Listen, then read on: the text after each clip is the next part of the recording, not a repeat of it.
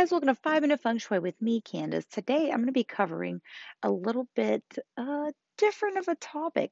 So, still in the nine sectors of the home, a lot of times you'll just see eight sectors, but I today I, I wanted to cover the center of the home. The center is a spot that kind of gets overlooked just a little bit in Feng Shui, and I'm going to explain why today. So let's talk about this elusive center of the home. A lot of people kind of discount it because within the luopan, you know, all points come out from the center.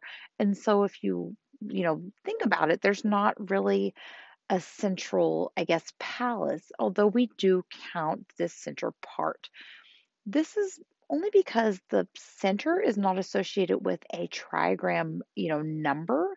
The number five it's associated with doesn't have an official trigram and it doesn't have an element necessarily associated with it.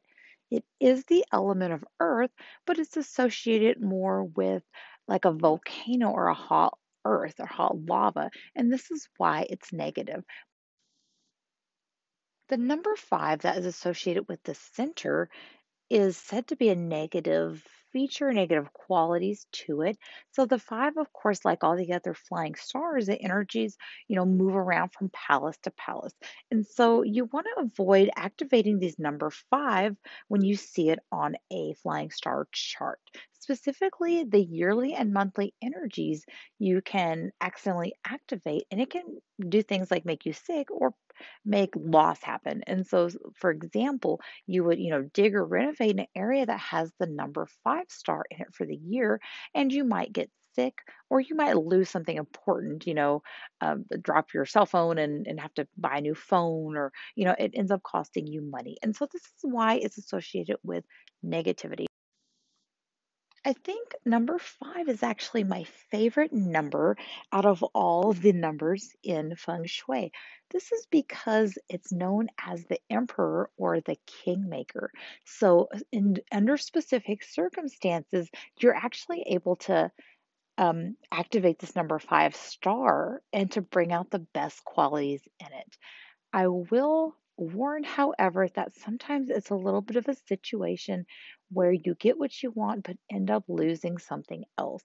And so it could be a situation where you activate a large amount of money or a big deal or client coming in, but you end up getting sick. And so sometimes it has that type of effect. So you have to be very, very careful when you decide to activate the number five and don't ever do it without a qualified feng shui practitioner because there's only certain very specific circumstances where this is the case.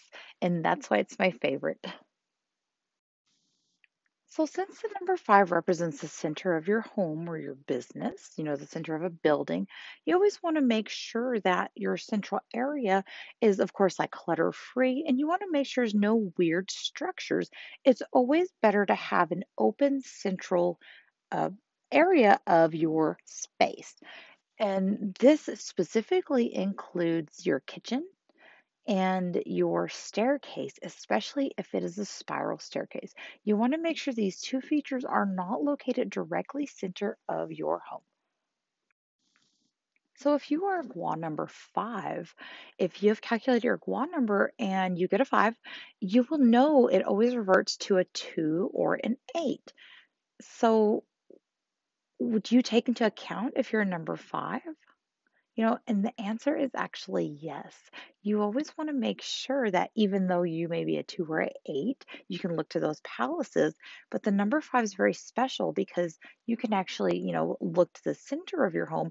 And when different attributes fly to the center or the energy shift to the central part of your house, that means that you know you will benefit from this if your center is good.